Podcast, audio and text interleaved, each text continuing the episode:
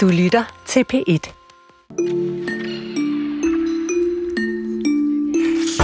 Selvom vi her til lands generelt er glade for kærligt at drille vores naboer på den anden side af Øresund, så har forholdet mellem Sverige og Danmark ikke altid været helt hyggeligt.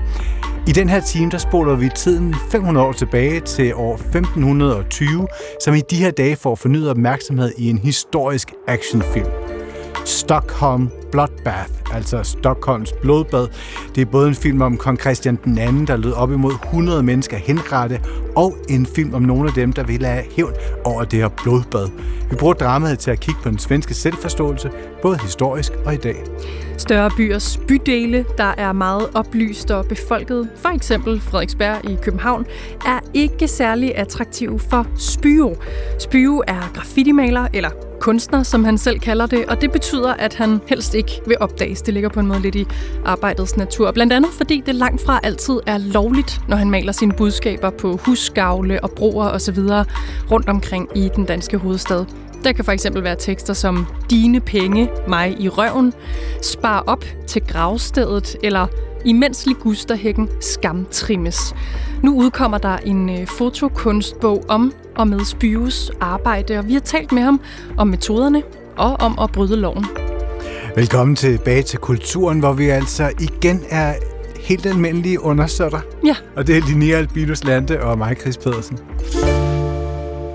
Mandag kunne man på mediet Kulturmonitor læse en historie om, at influencer og tidligere litteraturanmelder Katrine Dias bliver beskyldt for at lade sig inspirere lige lovlig meget.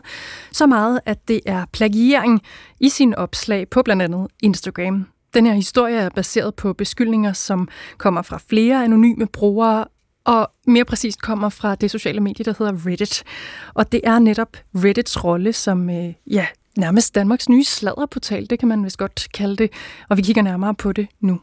Og derfor så siger vi velkommen til dig, Maja Kalke Lorentzen, ekspert i digital kultur ved Cybernauterne. Goddag. Ja, goddag, og det hedder Cybernauterne. Cybernauterne, ja, I know. altså, vi kender efterhånden til mange sociale medier, Instagram, Facebook, Twitter. Hvad er det, der adskiller Reddit fra de andre medier?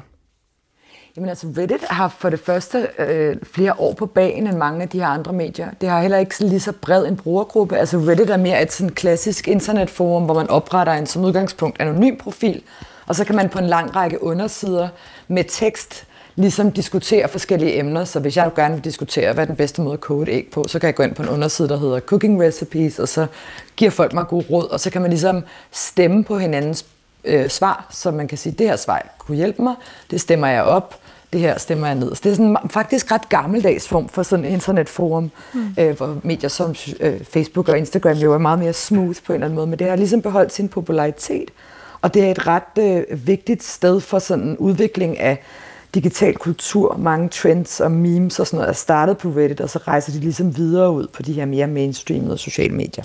Og i den her sammenhæng, så er der to fora, som er særligt centrale. Influencer Gossip og den, der hedder Gossip.dk. Hvad kendetegner mm. dem? Jamen, det kendetegner dem jo, at der er sladder. Og, øh, og at det ene øh, har lidt højere til loftet end det andet. Okay. altså det der er med Reddit er jo, at der er ligesom øh, Øh, hvad hedder det, der er nogle administratorer, både fra Reddit selv, de sørger ligesom for indholdet for den større platform, men jeg vil også kunne gå ind og oprette et underforum om for eksempel reality-tv-gossip, og så er det mig, der bestemmer, hvad man må sige derinde, og hvordan, øh, og hvad vi skal snakke om, øh, hvis vi bare overholder sådan de helt overordnede retningslinjer. Og de her to steder, det er ligesom nogen, der er oprettet for at øh, dele øh, sladder om kendte mennesker, og influencer især. Øhm, og, og ofte så vil der være nogle tråde, hvor det er sådan, hey, har I set det her om den her person? Men, men nogle af dem er også lidt mere sådan, hvad kan man kalde det, cybersleuthing-agtigt, ikke? Altså sleuth er sådan en privat øh, detektiv. Altså det her med sådan at samle information, som influencerne måske skjuler eller slader fra deres ekskærester, eller sådan ligesom sådan samle viden om de her mennesker, og så, og så dele det til stor glæde for andre. Ikke? Hmm. Og vi har tidligere talt meget om det sociale medie, der hedder Jodel, øh, Altså, som det faktisk var meget snak om, fordi der blev sladret helt ekstremt meget der. Men hvad, hvad adskiller der i, altså, hvad er adskillelsen mellem Jodel og, og Reddit? Altså Reddit er der jo en mere blivende historie. Altså mange af de her jodel-ting, det var nogen, der var op midlertidigt. Det var sådan noget med, at du kunne sladre mere lokalt, og så blev det fjernet igen. Men øh, hvad hedder det, i Reddit er der en anden form for historik, og der er også en mere dedikeret brugergruppe. Men de her underforer har måske lidt overtaget den plads, Jodel havde før, for at, at man ligesom kan sladre anonymt derinde øh, og, og dele øh, viden eller påstanden om, om for eksempel øh, forskellige former for kendte mennesker. Øhm, der har også været nogle eksempler på, at der er blevet delt nogle grænseoverskridende ting på nogle af de her sådan sladderundersider. For eksempel blev delt nogle nøgenbilleder af kvindelige influencer og, og sådan noget tidligere. Mm. Øhm, så, så man kan ligesom lidt mere inde på Reddit, og, og efter Jodel ligesom er, er gået øh, hvad hedder det, i, i glemmebogen, så det er helt klart derinde, man ligesom er, hvis man leder eller efterlyser slader, eller gerne vil følge med. Maja Kalke Lorentzen, folk har jo sladret til alle tider, og særligt om kendte mennesker, og måske endda også om de kongelige. Hvad adskiller den sladder, vi kender, eller kender, den man ser nu på, på Reddit, fra det, der foregår sådan, ja, både i de kulørte magasiner og hen over kaffen? Jamen altså, den minder jo nok meget om det, der foregår hen over kaffen, kan man sige. Ikke? Altså, jeg, jeg ved jo ikke, hvordan andre mennesker slader hen over kaffen, men øh, hvad hedder det? Sådan som du selv Men gør. det, som der lige... Ja, sådan som jeg selv gør, uh, så, det, så, så, så adskiller det sig nok ikke så meget. Ej, men hvad hedder det? Det, som der jo er forskellen, er at man har en langt flere værktøjer. Altså både de her kendte mennesker lægger meget mere private ting ud om sig selv. Altså før skulle du have en paparazzi til at finde ud af, hvordan folk soveværelse ser ud. Altså, nu lægger folk jo selv ting op, og nogle gange kommer de også til at dele lidt for meget, eller du har måske, du kan filme videoer af dem på en restaurant og lægge det op og sådan noget, så der er i virkeligheden en langt større adgang øh, og, og dermed også meget større privatlivsinvasioner på en eller anden måde. Og så har folk også nogle redskaber til at skaffe de her informationer, til at udveksle dem. Det er jo ikke kun dit eget kaffebord. Lige pludselig så er det potentielt hele Danmark, der sidder og læser med i din, i din sladder samtale. Ikke? Så det er jo meget mere offentligt, og det er mindre øh, redigeret af for eksempel et, et, øh, et, et sladdermedie. Ikke at de traditionelt har haft så mange skrubler ved at dele hvad som helst. Gør det også en forskel, det her med, at man jo ikke stiller sig frem med hverken navn eller ansigt? Det gør man trods alt, hvis man sidder og taler med en eller anden hen over noget kaffe, så skal man på en lidt anden måde, tænker at stå til ansvar for det, man siger. Men her er det fuldstændig anonymt.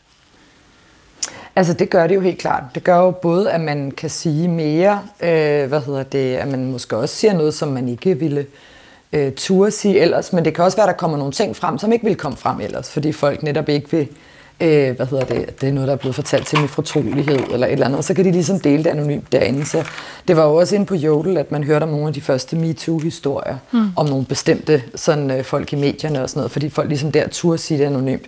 Men stiller jo også nogle langt større krav til at kunne faktatjekke det, fordi i princippet kan man jo bare gå ind og skrive hvad som helst. Jeg kan selv være med at tænke, at nu, nu, tager vi den her, øh, nu tager vi Reddit op i forbindelse med den her serie omkring Katrine Dias og, og hele det her spørgsmål omkring plagiering af, af tekster i anmeldelser og sådan noget. Men, men hvilke andre sager har der været der? Altså, hvor, hvor har man ellers set, at, øh, at historier er startet som sladder på Reddit, og så bevæget sig ud i medierne? Øhm, åh, det, det, det er svært for mig lige at huske nogle specifikke øh, hvad hedder det, sager, som har været i danske medier, men jeg tror, det var på Jodel, at øh, hvad hedder det, der begyndte at blive diskuteret for eksempel sager om øh, ja, det er verden med Ågaard, som jo blev udsat for en, altså sådan en MeToo-artikel. Øh, hvad hedder det, men, men lige præcis Reddit, øh, der, der ja, der kan jeg ikke lige komme på, i tanker om noget på stående fod. Mm. Men det er jo, altså vi ved jo, at der sidder journalister, som vi kan se her, øh, og læser med. Øh, jeg ved også, der sidder kendte og læser med om sig selv. Det vil jeg anbefale øh, alle at lade være med at gøre, hvis man er bare nogen offentligt kendt menneske, men jeg ved også, at folk ikke, øh, ikke kan lade være. Øh, så, så, der har, altså, øh, hvad hedder det? så der er ligesom sådan en, en vekselvirkning mellem de her slæderforer, især fordi de her to underforer på Reddit efterhånden er ret kendte. Øh, og det er nogen, som, som medier holder øje med for gode historier. Så hvis historien er god nok, og hvis den er relevant, altså man kan jo sige, øh, en ting er, at det er tydeligt inde på underforer, at de her, mange af de her folk, der er herinde, ikke kan lide Katrine Dias og synes, hun er træls, men plagiering er altid relevant, når det taler om en journalist, og så kan man ligesom godt tillade sig at tage det videre. Ikke? Øhm.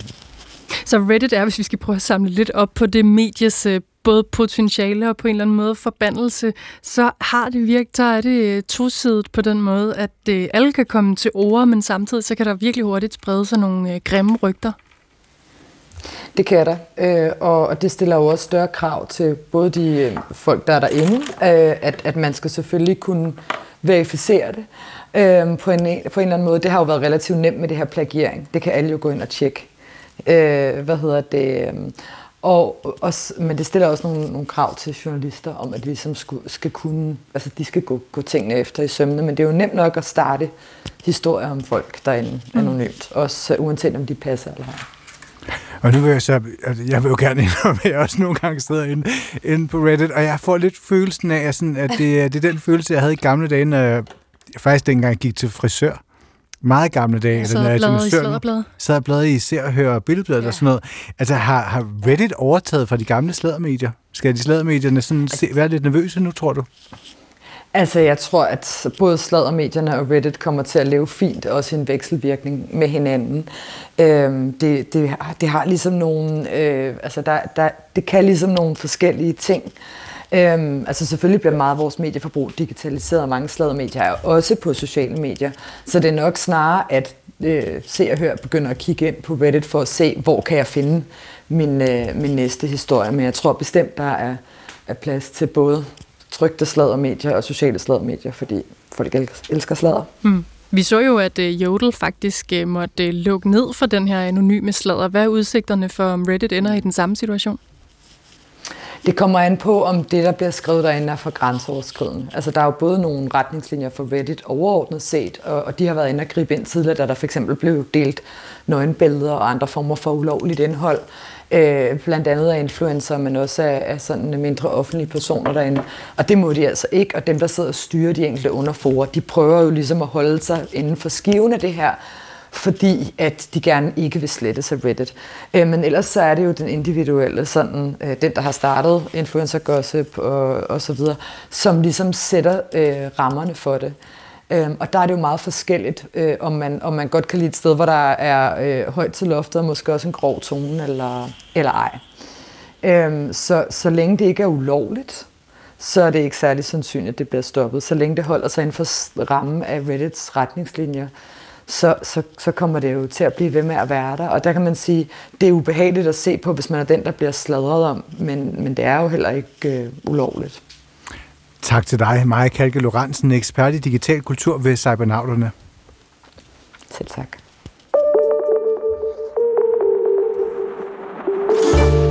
Og nu bliver det dramatisk.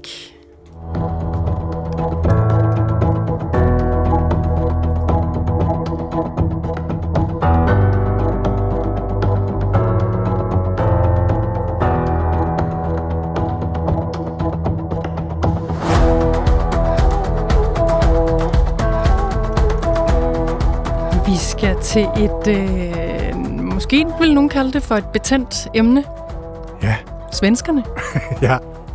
For det øh, krigeriske forhold til vores øh, nordiske nabo udgør scenen for en ny historisk actionfilm, Stockholm Bloodbath.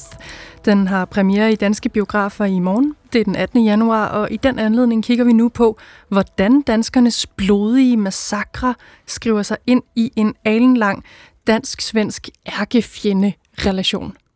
Og hvordan den svenske selvforståelse er under forandring, det kigger vi nærmere på sammen med dig, professor emerita på Stockholms Universitet og adjungeret professor ved RUK, Trude Dallerup. Velkommen. Tak skal jeg have.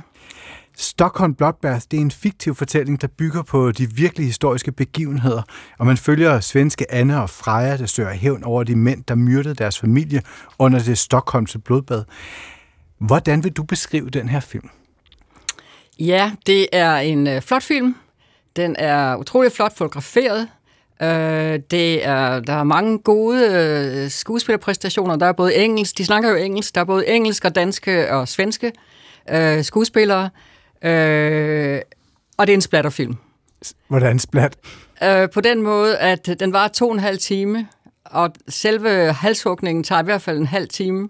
Øh, og den er meget naturtro, altså hvis man virkelig godt øh, gerne vil se, hvordan en halshugning går til, og hvordan hovedet ser ud bagefter, der kan du så få du den rigtige skuespillers hoved, og blodet drøber ned af... Ej, hvor vildt! Og, og der er også en scene, hvor, hvor skurken Didrik, øh, han bliver levende brændt, øh, langsomt, øh, og det har han også fortjent øh, i filmen jo. Men øh, øh, så den, den, den er meget voldelig. Den starter jo med, at øh, danskerne kommer ind. Øh, der er et bryllup, et svensk bryllup øh, på en stor gård, og så dræber de stort set de fleste, inklusive børnene, ganske langsomt. Så øh, danskerne er virkelig øh, nogle, nogle bestialske nogen i, i, i, i starten, men det viser sig at der jo også er svenske skurke på den danske, på den danske side. Men det er en, en, en ganske voldelig film. Så har den et, et, et øh, måske en ny fortolkning af Christian den anden, som jo er en kontroversiel skikkelse. Lad os komme tilbage til ham. Det vil sige, det er altså ikke for sjov, at den også har blodbad i sin øh, filmtitel, den her, øh, når der er så meget øh, splat, som du siger. På rollelisten, der finder man blandt andet Klaas Bang, Alba August, Sofie Kuxon og Mikkel Bo Følskov, og Stockholm Bloodbath er instrueret af svenske Michael Hofström, som øh, nogen måske også kender fra Jan Guillau's filmatis eller unds- filmatiseringen af hans ondskab fra øh, 2003. Kan man se, at den her film er instrueret af en øh, svensk person? Øhm, det tror jeg nok er måske lidt svært. Det er jo også, øh, manuskriptet er faktisk skrevet af norsk, en, øh, en nordmand. Mm. Øh, og øh, det øh, hvis du spørger i virkeligheden, om de holder med svenskerne mod danskerne. Ja, det er nok lidt det, jeg spørger om. Ja, så er det jo sådan her, i starten af filmen, der er det, og der er, mange, der er mange sætninger, der siger sådan her, danskerne, øh, så siger svenskerne, danskerne er nogle bestialske nogen. Og det viser sig jo også, som de, at de er. Øh, og så øh, er der nogle, øh, øh, nogle, svensk, nogle, nogle danskere, som siger blandt andet, kongen Christian den anden siger, at svenskerne det er bare nogle, nogle svin, og det er nogle bønder. Øh, Øh, så, øh, men så efterhånden, og jeg ved ikke, om det er en idé, for det er lidt svært at forstå, øh, hvad instruktørens idé er her. Øh, men efter de der indledende, svenskerne er sådan, og danskerne er sådan, så viser det sig jo, at for eksempel Gustav Trolle, som jo er den tidligere svenske ærkebiskop, som danskerne, som er, som er blevet sat i fængsel af store svenskerne altså, øh, han er jo kommet over på den danske side og har sin egen dagsorden her.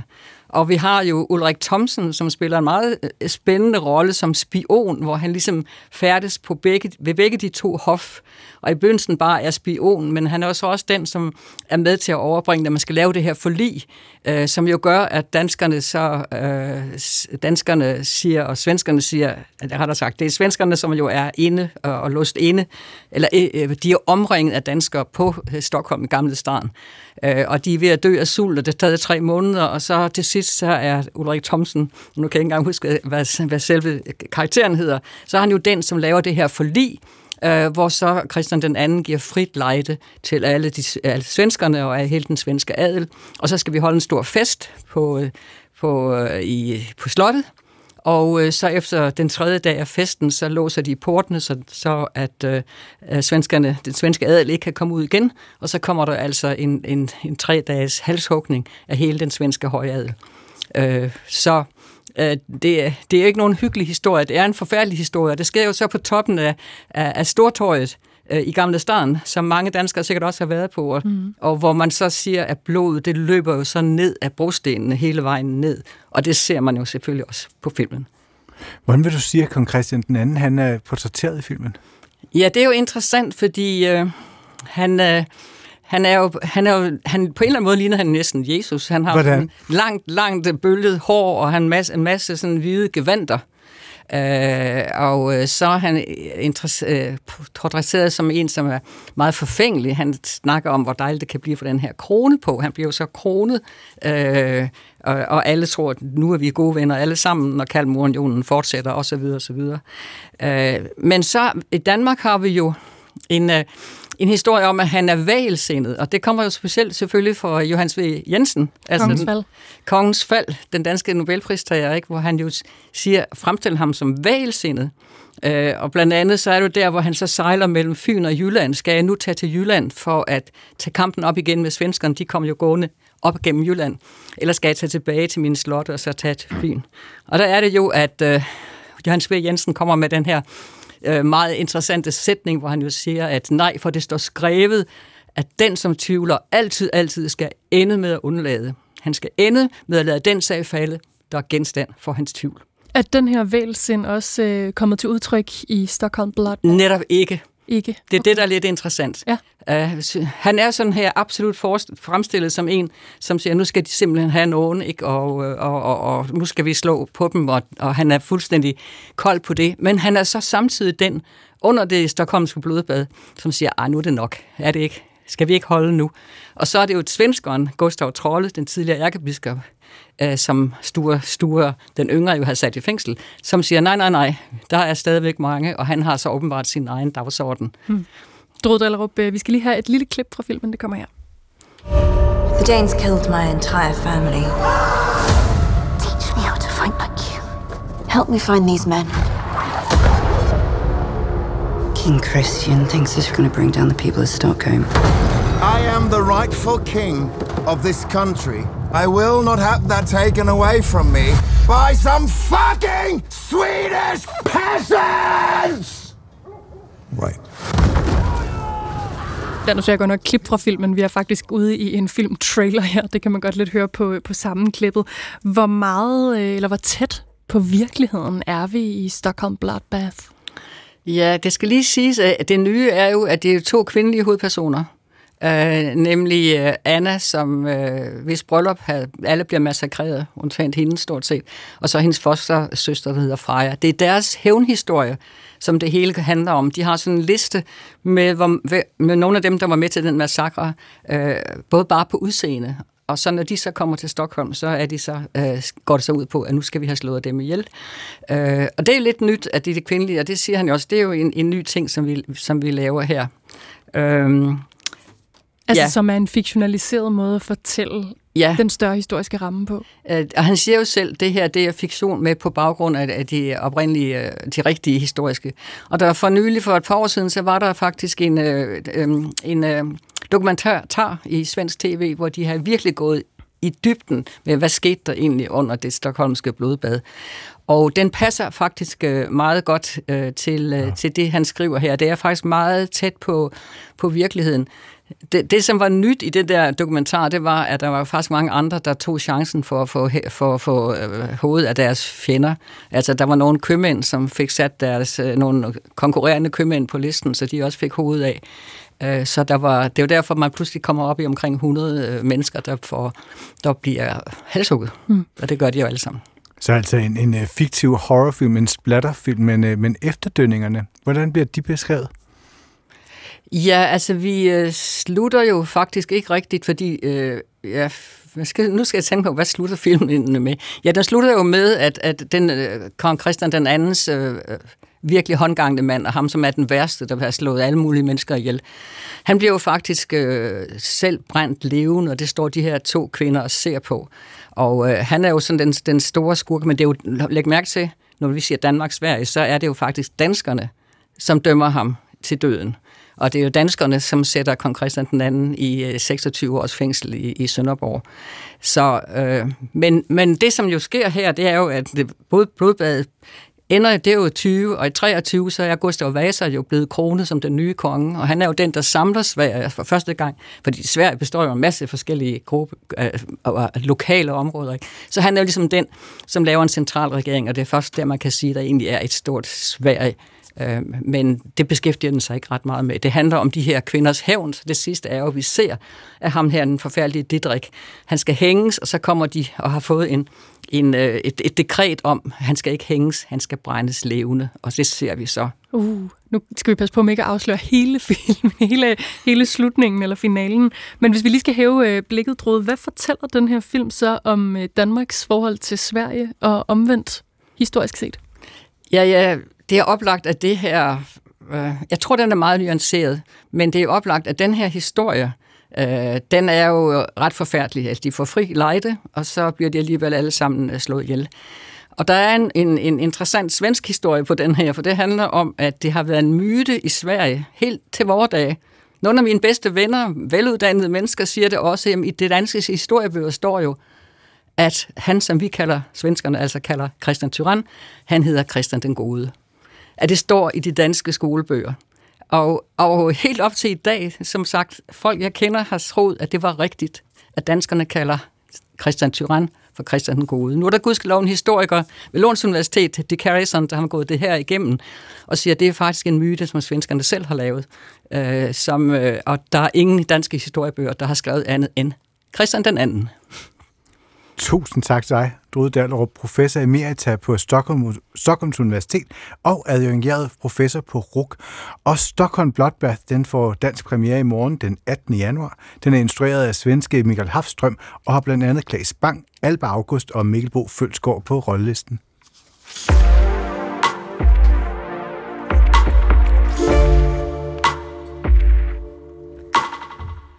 Øh, forrige time talte vi om en høring, som i formiddag var eller fandt sted på Christiansborg.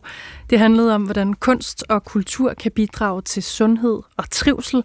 Og nu hopper vi til et øh, helt konkret eksempel på lige præcis det. Det er et projekt, der både handler om, øh, ja, det handler først og fremmest måske, skal vi næsten sige, om øh, den her traditionelle danske øh, hopsa fra slutningen af 1800-tallet. Nu kommer Skæve Torvald.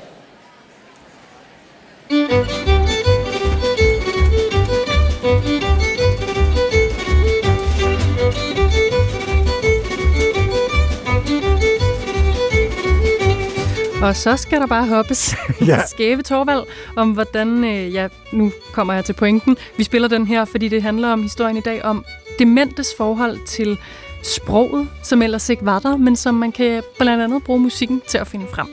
Og vi skal til Viborg, hvor Viborg Museum i samarbejde med Social og Sundhed i Viborg Kommune og TUCV altså Test- og Udviklingscenter for Velfærdsteknologi, har udviklet to demensvenlige forløb, der skete her hen over foråret. Og på museet, der arbejder den Dan Ersted Møller, der er museumsinspektør, og han har haft fingrene helt inde i projektet. Velkommen. tak for det. For nylig havde I en øh, stor konference om AIDA, AIDA Alzheimer's Patients Interaction Through Digital and Arts, som øh, projektet, der hører til under EU, hedder. Og det er ikke første gang, at du Dan har været involveret i den slags projekter, fordi øh, der har også været nogle, hvor I har arbejdet sammen med Den Gamle By, Moskov Museum og Region Midtjylland, og folk, der arbejder med demens, som selvfølgelig også har været koblet på. Hvad har været din rolle i den forbindelse?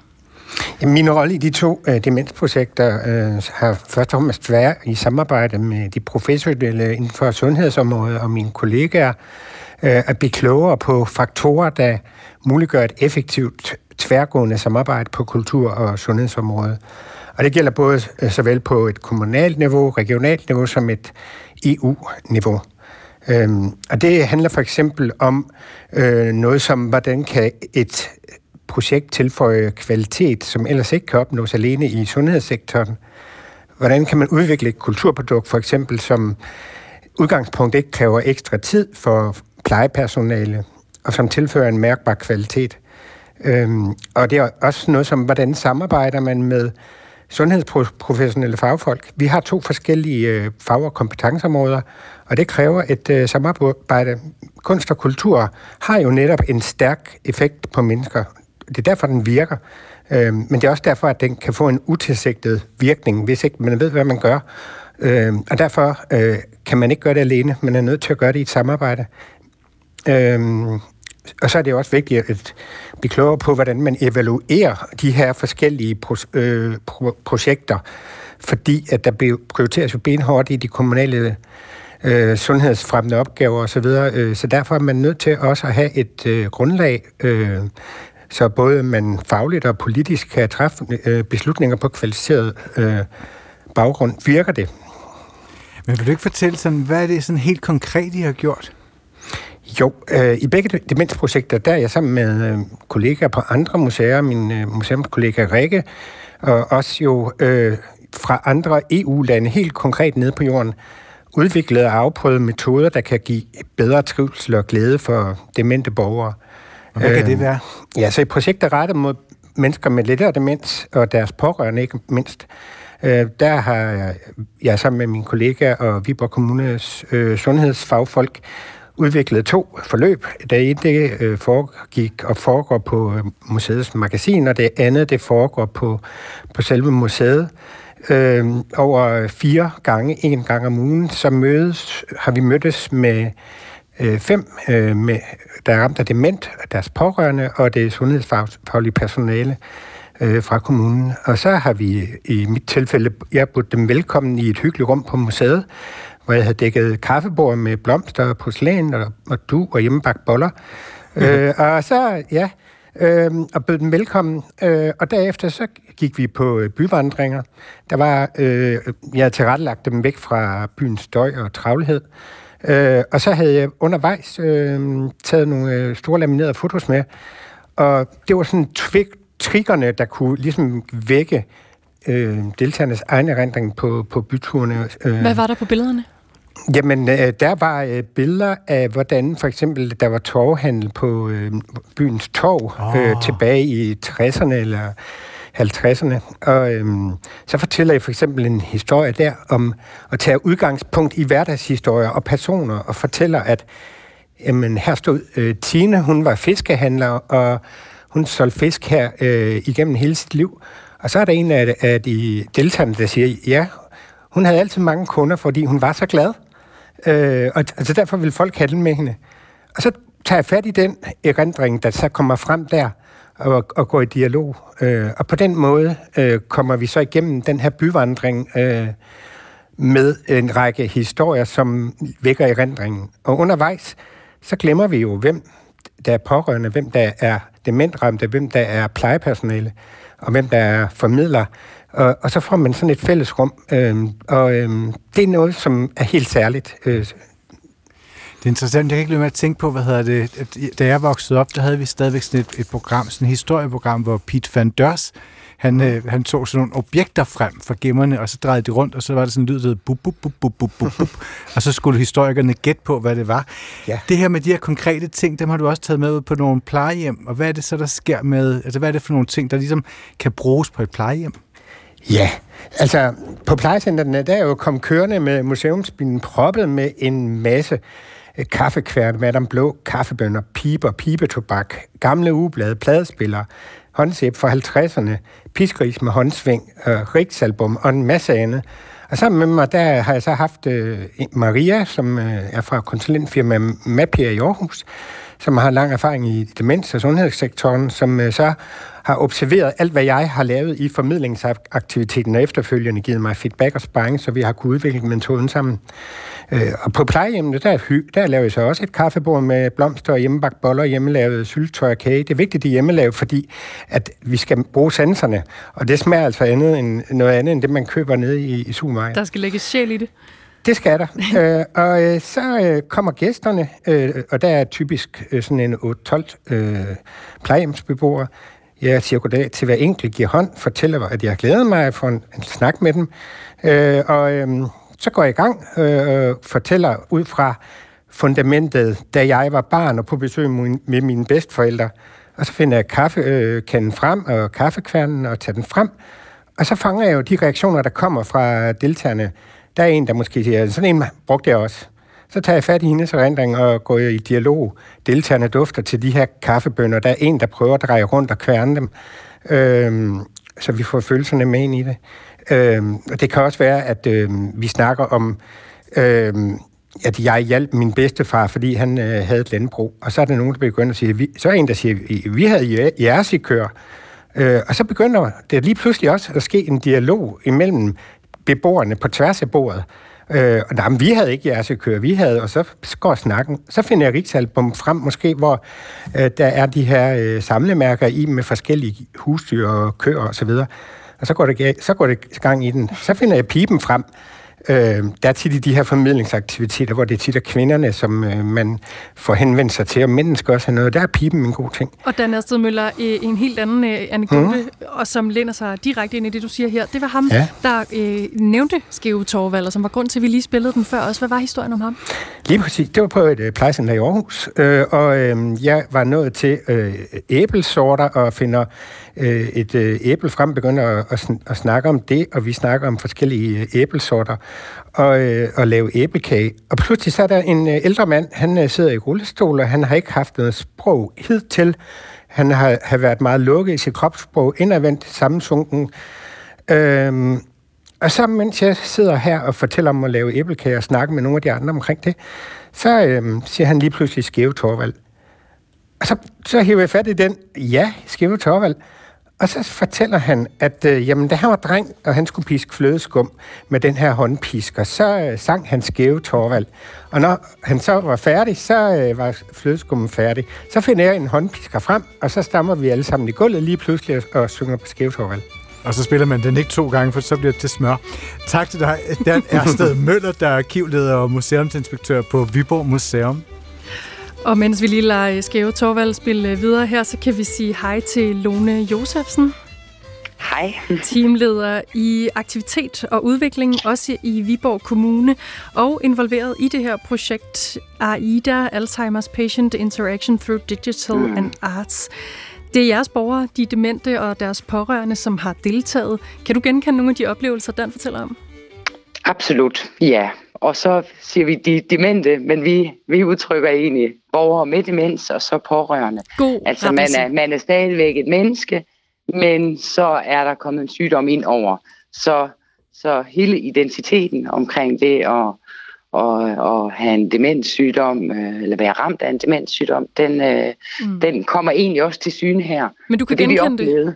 Ja, ja, det kan jeg jo i projektet her. For blandt andet det, at at en borger, der er ramt, har noget med enten hukommelsen, noget kognitiv svækkelse, kommer ned i en ny ramme på Viborg Museum, hvad enten det var byvandringerne eller genstandene, øh, vi arbejdede med, så, øh, så så vi lige pludselig, at, øh, at jeg tror også, Dan nævnte det, at vi har vi kunne ikke se, hvem var det, der var ramt af dement, øh, demens, hvem var pårørende, og hvem var øh, det fagprofessionelle personale, jeg har haft med nede i forløbet.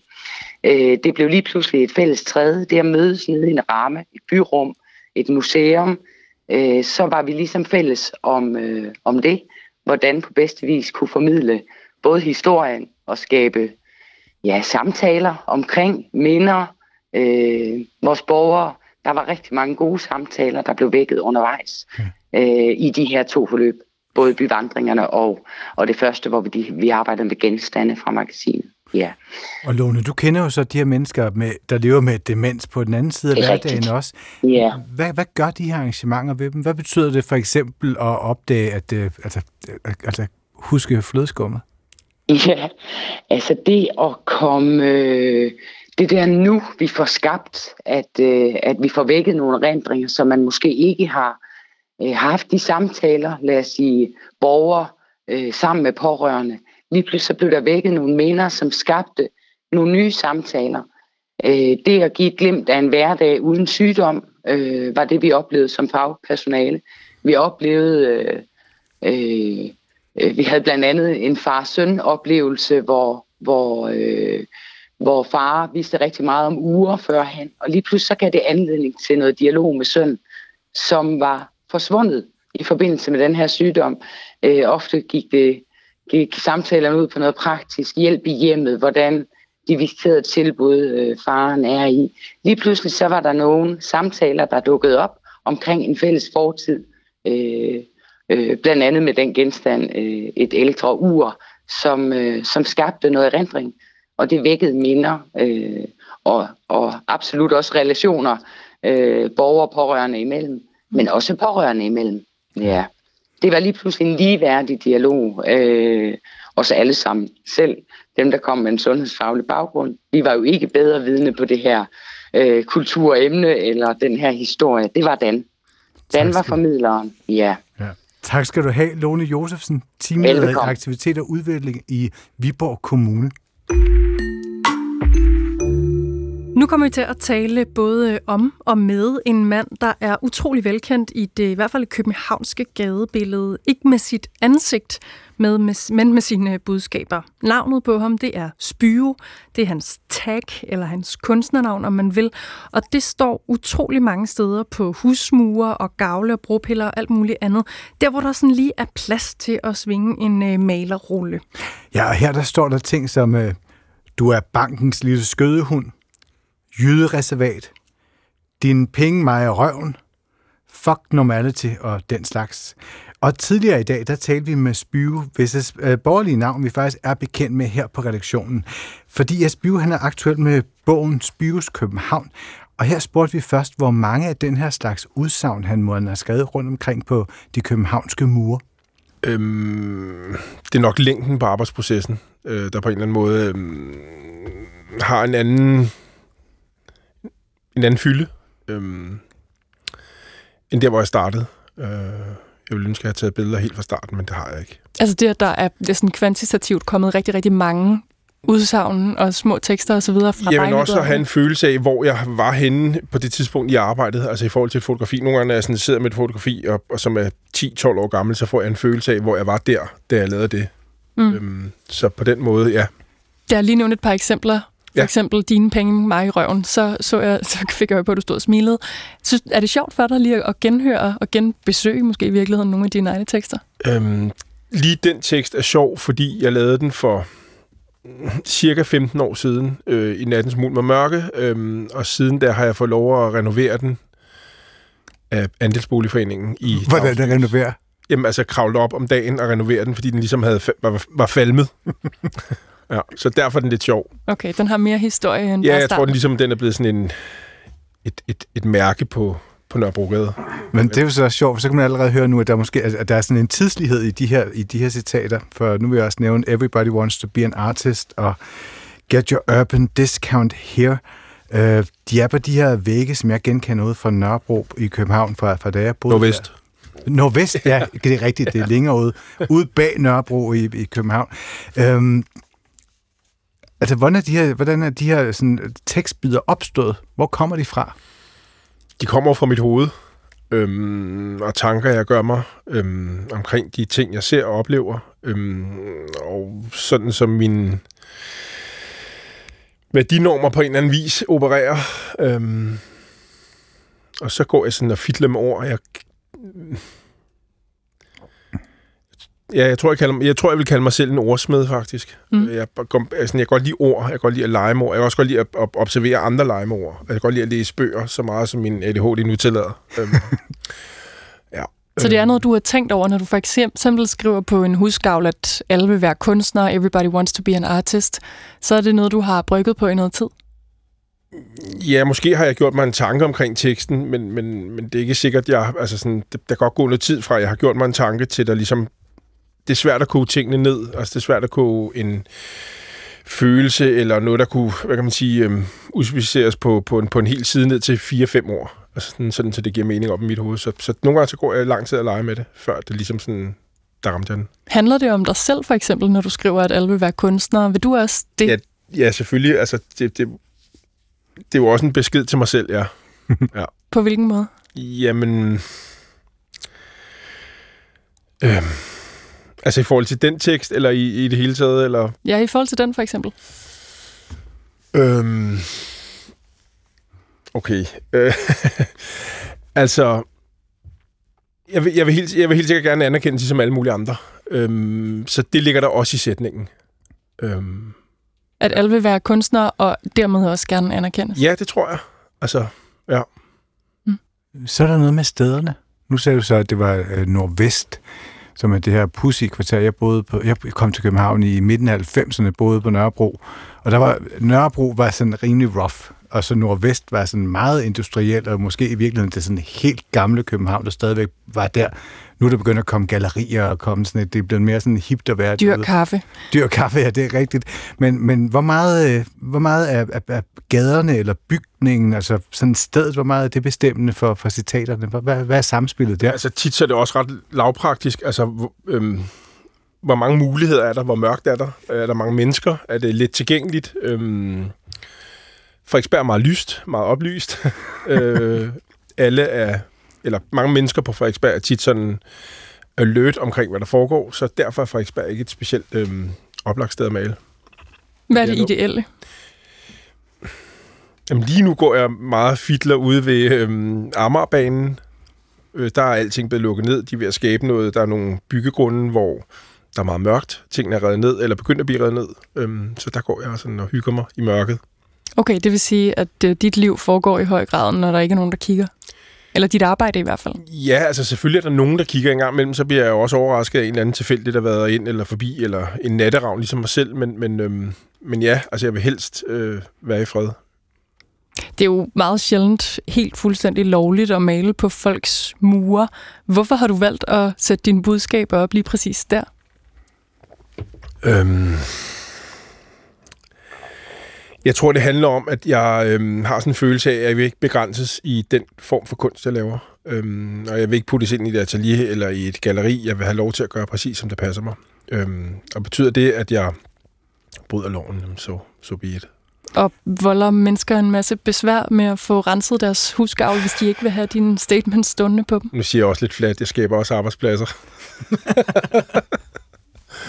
ja.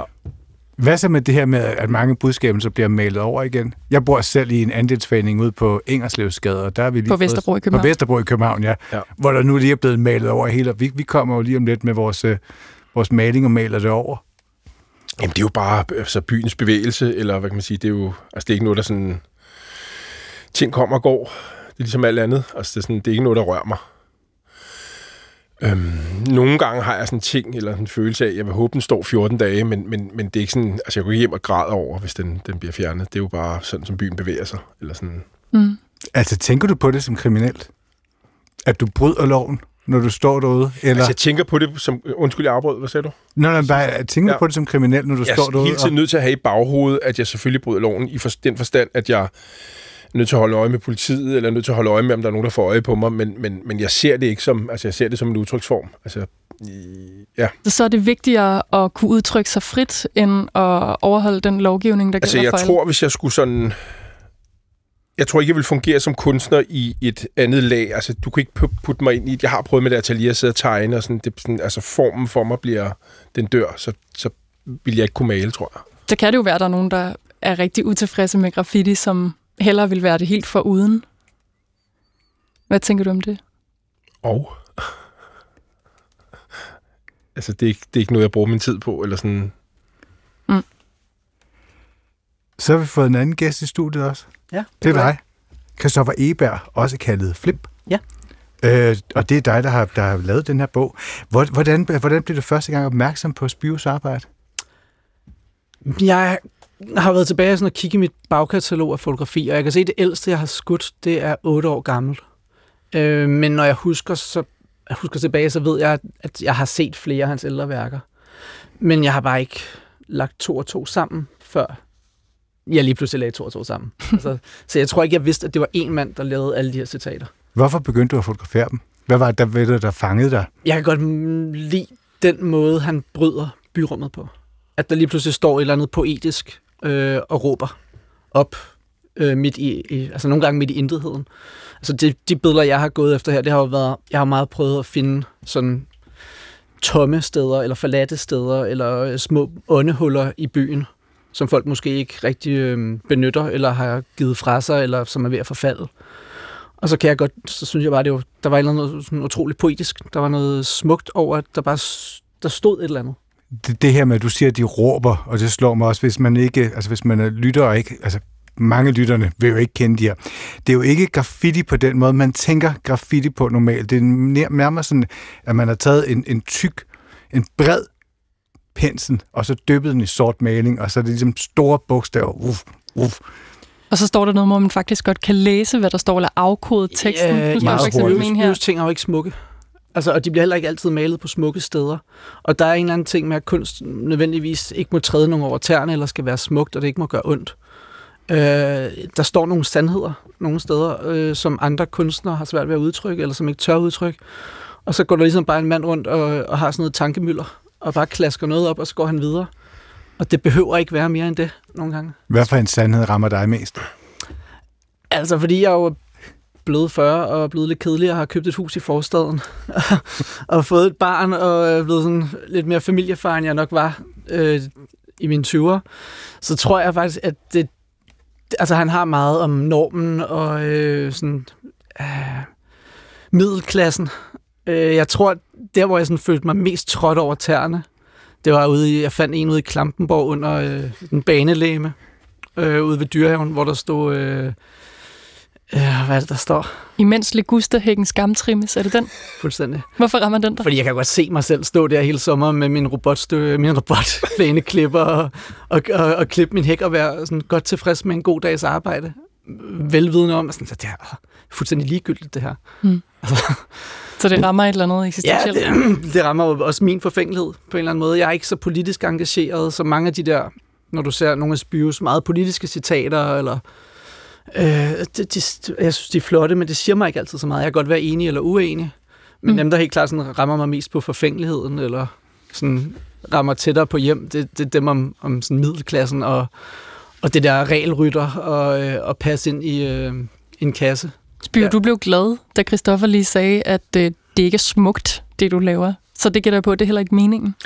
Det er ikke meningen, at det skal være på nogen som helst måde smukt, nej. Det er, øh, altså jeg tror, kunstformen handler om, som jeg også sagde før, det der med at gå præcis, som jeg har lyst til. Øhm, så, så det bliver det der med, og, og så det der med at fylde så meget i, i det offentlige rum, som jeg har, som jeg har brug for, eller som jeg har lyst til. Øhm, det er også det er kunstformen.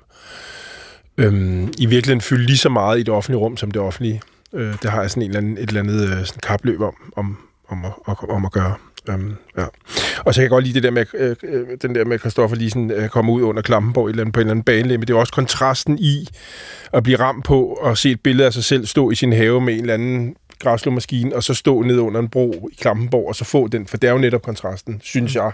Det er derfor, jeg har placeret den der. Øhm, hmm. Mere eller mindre. Vi står med en anden, øh, et andet billede, hvor der på en øh, rød husmur står med sådan en lidt mintblå farve, spar op til gravstedet. Ja. Hvad betyder det egentlig? Ja, altså sådan knække ned, sådan... Øhm, der er det der med... Øh, det skal lige siges, den, den er altså over for et plejehjem. Okay, ja. det giver den faktisk en ekstra dimension. et ekstra lag af... Ja, igen det der med, at jeg synes ikke, kun skal censureres. Øhm, og Ja. Okay. Øhm, ja.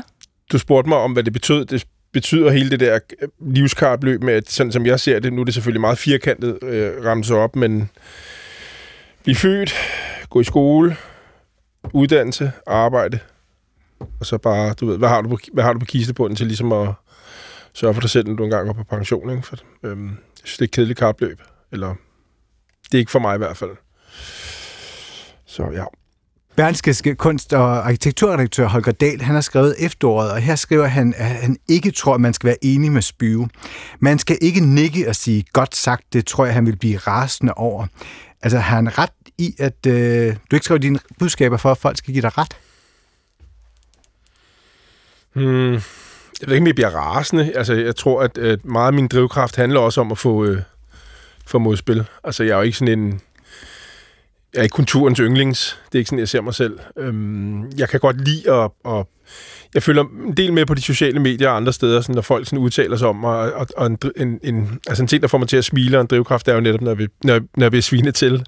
Det kan jeg faktisk godt lide. Det kan du godt lide? Ja, det kan jeg godt. Hvorfor det? Det ved jeg ikke. Det, det gør noget godt inde i mig. okay. For Holger Dahl, han skriver faktisk også det her med, at, øh, at du ikke vil være en del af noget som helst. Det er hans gæt. Og ikke engang en del af en protest. Er det rigtigt? Uh, øhm, det der med at være en del af noget, jeg tror sådan, øh, øh, nu snakker vi om øh, før, hvor lang processen har været, altså hvor mange år jeg har malet, og øhm, sådan som jeg definerer mig selv i dag, er ikke sådan, som jeg definerer mig selv dengang, men, men, men det er blevet til sådan en ting, hvor jeg, netop som du siger, Altså det der med, hvor meget jeg kan udelukke mig selv fra i forhold til systemet. Altså det er blevet sådan en ting med, at, at hvis der er ting, og retningslinjer, jeg ikke bryder mig om, og det er jo et følelse, altså det hele handler om, hvordan jeg har det inde i, og hvad der føles rigtigt. Øh, og det er blevet til ret mange ting. Og nu er det blevet sådan en, nu er det blevet en sport. Altså sådan, jeg skal ikke, jeg har ikke, um, jeg har ikke brug for at blive succesfuld, eller jeg har ikke brug for at, at, at Tjene penge. Tjene penge. Jeg har ikke brug for den der indlemme, ind, hvad hedder det sådan, hvad hedder ordet? Det hedder... Um, Inkluderende. Inkludering. Mm. I, i, i, og det er, blevet, det er blevet en sport, og, og det, det er faktisk det, der er kunstformen det er det der med, hvor meget kan jeg udelukke mig selv fra. Altså. Ja, for det er jo interessant. Nu udkommer ja. du på en, øh, i en helt anden form, i en bogform, på et forlag, som er med til at redigere teksterne omkring billederne, som øh, er blevet fotograferet af en øh, dygtig fotograf, som har fået ideen til den her bog. Altså på mange måder jo en del af det, som man forbinder med den klassiske kulturverden på alle mulige måder, at lave en bog. Hvordan har du det så med det? Fordi men der, der har det jo det svært at stille sig udenfor. Jo, men det har jeg det egentlig fint med, fordi jeg har skabt et virke ved ikke at have et virke. Hvis det giver mening. Det ved jeg ikke, om det gør. Hvad betyder det? Det betyder det der med, at, at jeg har frasagt mig så mange ting, men stadig larmet så meget, så det, altså sådan, det har ligesom ikke kunne undgås, eller... Mm. Jeg har selvfølgelig også sagt ja til det, ja. men... Men du bliver jo så en del af en, hvad skal man sige, en, en, den etablerede kulturverden. Jo, men som, som, som jeg ser det som en modkultur, en kontrast til alt det andet kultur, der ligesom er, som sådan stræber, bestræber sig efter, sådan higer efter, melder sig til alt, der ligesom kan, kan melde sig til. Altså sådan, det har jeg jo ligesom ikke gjort, det har bare larmet. Nu har vi også, jeg har jo ikke prøvet at lave bogen ikke kommerciel, men det er jo en bog skudt på så vidt muligt Spyros præmisser.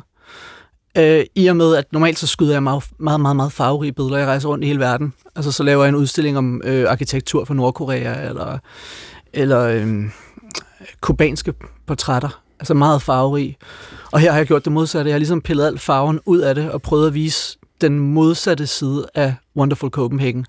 Fordi Spyros København er ikke nødvendigvis smuk. Og øh, gourmet-restauranter og øh, high-end luksusbutikker og øh, surdejsbagerier og sådan noget. Vi har, altså, vi har prøvet at pille det ud, så, så jeg har vist ham, uden at vise ham. Hvis, altså virkelig bare sådan, altså, det, det budskaberne, der står alene. Der er ikke noget, der larmer i billederne. Der er ikke noget, der, der popper ud og siger, her, køb mig. Øh, så, så det, der selvfølgelig skal sælge den, det er, at jamen, det er en samling af værker, der gør et helt værk. Øh, kombineret med jamen, både mine ord, men selvfølgelig også Byves egne ord, og, og folk, der har oplevet ham i bybilledet. Og nu hedder bogen så Spyres København. Men hvis du nu, Spyres, skulle vælge et citat, som kunne have været titlen på den, hvad skulle det præcise citat så være? Bare København. Ej, jeg ved det ikke. Jeg, jeg, øh, jeg tror ikke, jeg vil bede om det ansvar, faktisk. Øhm. Det der forladet og flipper, Det er derfor, jeg har en voksen på projektet. Det er fantastisk. ja, men jeg, jeg udtænkt faktisk titlen meget hurtigt. Altså det hele kom samlet. Jeg, jeg, jeg så det som sådan et koncept. Da først jeg ramte øh, de her meget grå toner og, og tågede dage, hvor jeg har fotograferet hele bogen på, så, så, så udtænkte jeg sådan et koncept eller sådan en verden op i hovedet, mm. øh, som nu endelig får lov til at, at komme ud af mit hoved. Og så vil jeg altså lige sige til at spørge til allersidst. Altså, du sagde, at du boede i et parcelhus ja. med en legustahæk. Ja. Hvis du nu vågnede en morgen, og der stod et stort citat malet med sort bogstaver på facaden, vil du så male det over? Nej, jeg vil sætte huset til salg. Og det sagde altså til sidst Bio her, hvis det rigtige navn, vi kender her på redaktionen. Og undervejs det hørte vi også fra fotograf og idémand bag bogen, Christoffer Egeberg, også kaldet Flip. Og så er der ikke mere kulturen, for i dag er vi selvfølgelig tilbage i igen i morgen. Dagens udsendelse var produceret af Thomas Holmby Hansen, og Chris Pedersen og Linnea Albinus Lente takker af. Ja, og lige om lidt er der radioavisen. Måske med mere kongehus. Sikkert nok. Ha' en god aften.